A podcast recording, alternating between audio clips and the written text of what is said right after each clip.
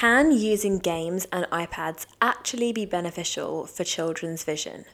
Well, if that sounds like something you are interested in, then of course you are in the right place because today I'm going to be talking to you guys about amblyopia and gaming. So let's get into it. It's the 2020 podcast.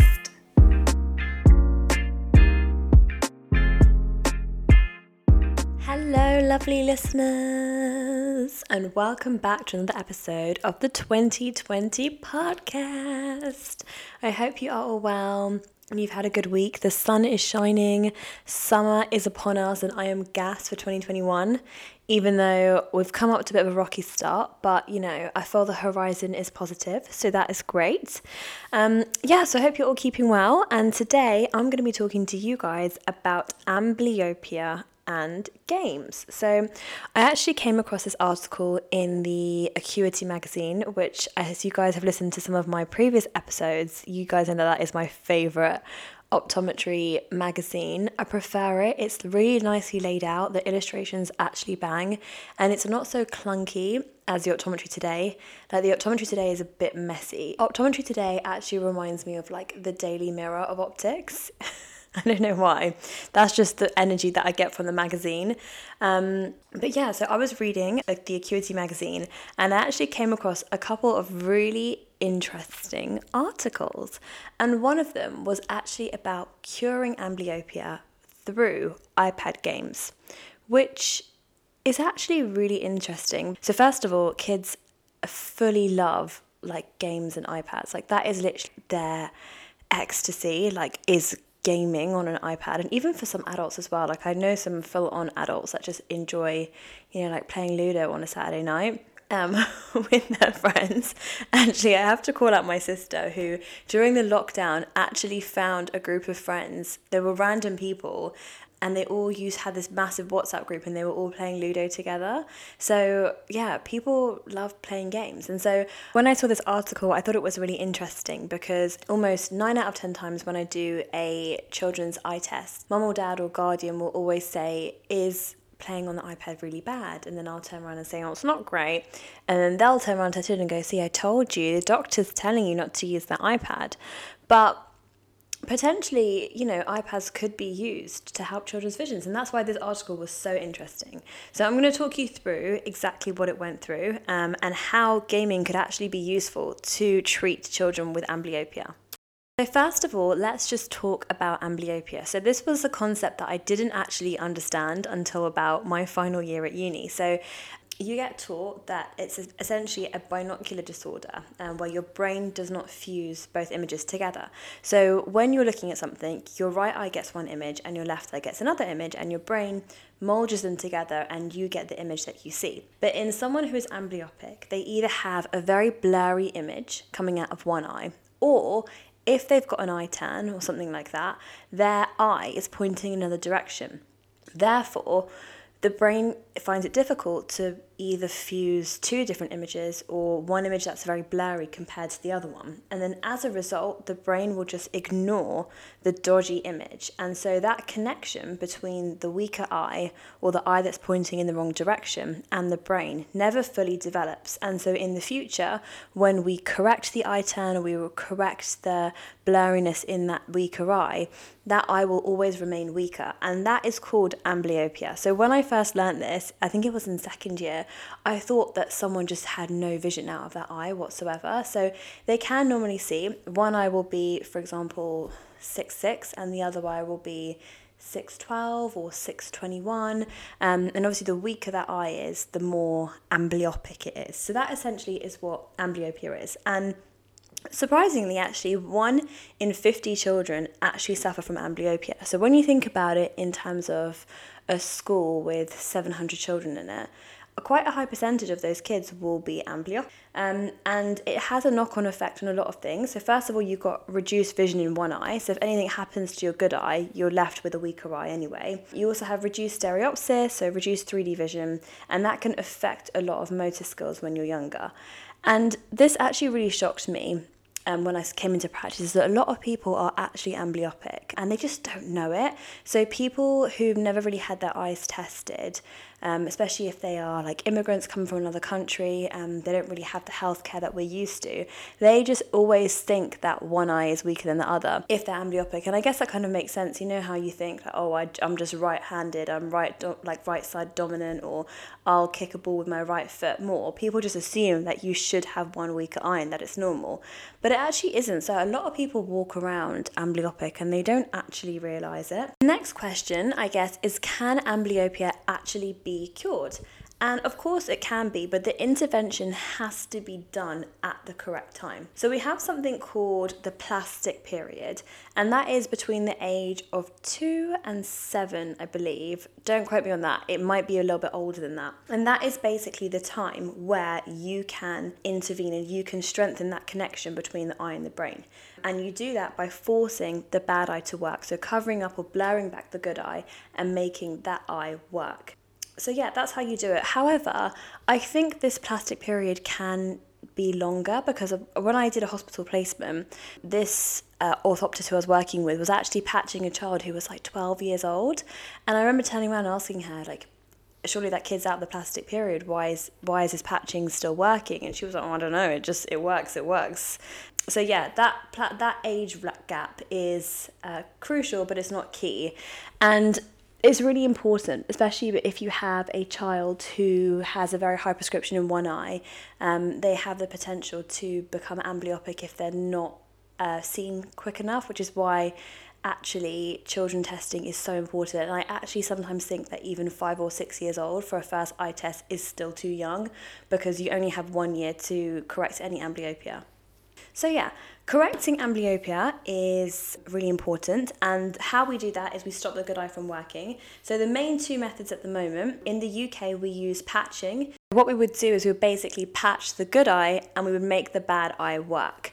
And the second treatment is using a drop called atropine. So, atropine essentially blurs the vision in one eye. So, you'd put one drop into the good eye, and that would blur that image back, and that would make your um, bad eye do a lot more of the work because that would become the clearer eye.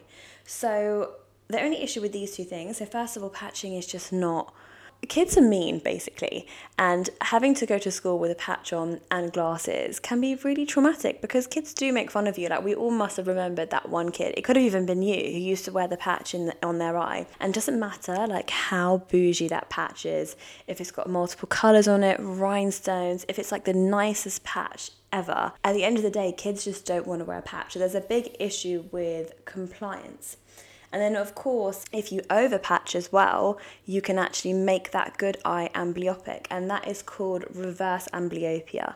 Um, so it can cause a lot of issues. And so with patching, you have to monitor it very closely in the hospital. And so you have to make a lot of appointments in the hospital, and that is, you know, wasting hospital resources. I've always thought they should maybe bring patching into community, but it's never really been done. So I don't know why. And the second thing with atropine is obviously it's a, a drop going in the eye, so you know, it's a drop, it has side effects, it's medication, it could be damaging. People don't like modern medications, so, you know, they would be against it. And also, this technique is actually stopping both eyes from working together, whereas if you had a video game, both eyes are open, and so it's promoting that binocularity. So let's look at how these video games would actually work. So the article stated that these video games all have a similar kind of theme to them. So how they would work is you would have pair of glasses, probably red green, so dissociating the eyes, and then you would be playing the video game.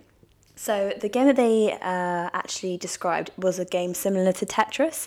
So Tetris is that really vintage game where you have the different blocks and then you have to arrange the blocks in a position and so that they all line up and if you get one full line then that line disappears and that's how the game works. So essentially, what would happen is you would be wearing red green goggles, and then the falling blocks, which is the most important part of the game, would be seen by the weaker eye. So that's how the red green goggles would work. Um, and then the line at the bottom would be seen by the stronger eye. So both of the eyes need to be registered for the game to work. You're basically promoting that binocularity. And there was another game which a lot of studies were done on, and it's called Dig Rush. So basically, it's I think it's a game like with coins and a cart, that sort of thing.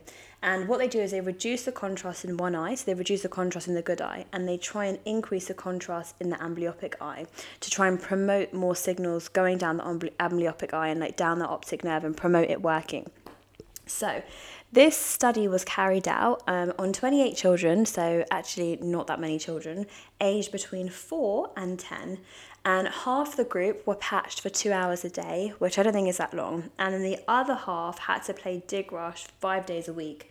I don't know how long they had to play Dig Rush for, but the study showed that after two weeks, people who played Dig Rush had a 1.5 increase in the lines they saw. This was logMAR lines, whereas patching was actually less successful than that. So patching only had an increase of 0.7 lines in two weeks. So actually, I think that for a two week period, that's actually a really decent improvement in both of them. But you can see that the game is actually more effective. But I mean, again, this is a small study, it's not that reliable. Another study was done on 138 children, so it was a bigger range, and they were actually aged between 7 and 12, which I found interesting because I was like, they're outside of the plastic period. But then this just proves my point and my fact that you don't need to be in the plastic period for this treatment to work. So the first group, they played Dig Rush, and they also wore glasses at the same time, when, only when playing that Dig Rush game if they needed glasses. And the second group just wore glasses correction for the whole day, um, and they actually found that Dig Rush increased the letters by 1.3 lines, whereas Glasses actually increased it by 1.7 lines. So you can see that game is kind of moving everything in the right direction. The glasses are working in the right direction. It's just that some treatments are more effective than others. But it's a new treatment. There's not really that many studies that have been done on it. So that would make sense as to why the studies are a little bit all over the shop because it's a bit confusing. But it seems to be working, which is a good thing. The one thing that this article mentioned is really important when you're playing this game is continued playing. So playing regularly is so important. Um, and there was a couple boring studies that they mentioned that I'm not gonna lie, I kind of skimmed through because there was so many numbers in it, and I was getting really confused. But it basically showed that games actually had the mo- most compliance compared to patches and things like that. So the compliance was still only 65%. So, say for example, you've been told to do 100 hours of gaming, a normal patient would have only done 65 out of that 100, which is still better than patching, which is good. Um, but regular intervals or stopping the gaming um, regularly can actually make it less effective, which isn't great. So, to conclude, I think this gaming is not really an alternative to patching or atropine. However, it's a third method of treatment to help solve amblyopia. So, you can probably use it in combination with or alongside any of the other things. So, the one really good thing about games is that because of the game and because it's all done like online, like via the iCloud or whatever, you can actually track the progress so much better and you can see how well the child is improving because you can make the game more challenging. So, for example, say the child's actually doing really well in the game, you can increase or decrease the contrast accordingly. And the good thing is, is that you can actually monitor the child through the app because you can see how many hours they're actually doing it and you can track their improvement, which is really good. And especially like nowadays with us not being able to go into hospitals that regularly, that's actually a really good thing because you can reduce the appointments that are done in the hospital for patching and that can be put towards like more more complex cases for children. So yeah, that is my little summary of something interesting that I came across this week. I hope you guys have enjoyed it. So, yeah, it comes under the category of things that we should know, but maybe we don't know. So, hopefully, next time when you're in the test room and a mum is like to you, you know, doctor, is it really bad because my child spends so much time on the iPad and is the iPad really bad? You can actually turn around and say, do you know what? It's actually not that deep for your child to be using an iPad. However, obviously, they need to be using it with the correct gaming skills. So maybe don't turn around and say that. But yeah, anyway, I hope you guys enjoyed. It was a sn- short and snappy episode, but you guys know the drill. If you want to get into contact, hit me up on all the socials on the underscore 2020 podcast. And if you have any suggestions or if you want to be really nice and leave me a review, I would absolutely love that. But yeah, hopefully we'll catch you on the next episode. Bye, guys.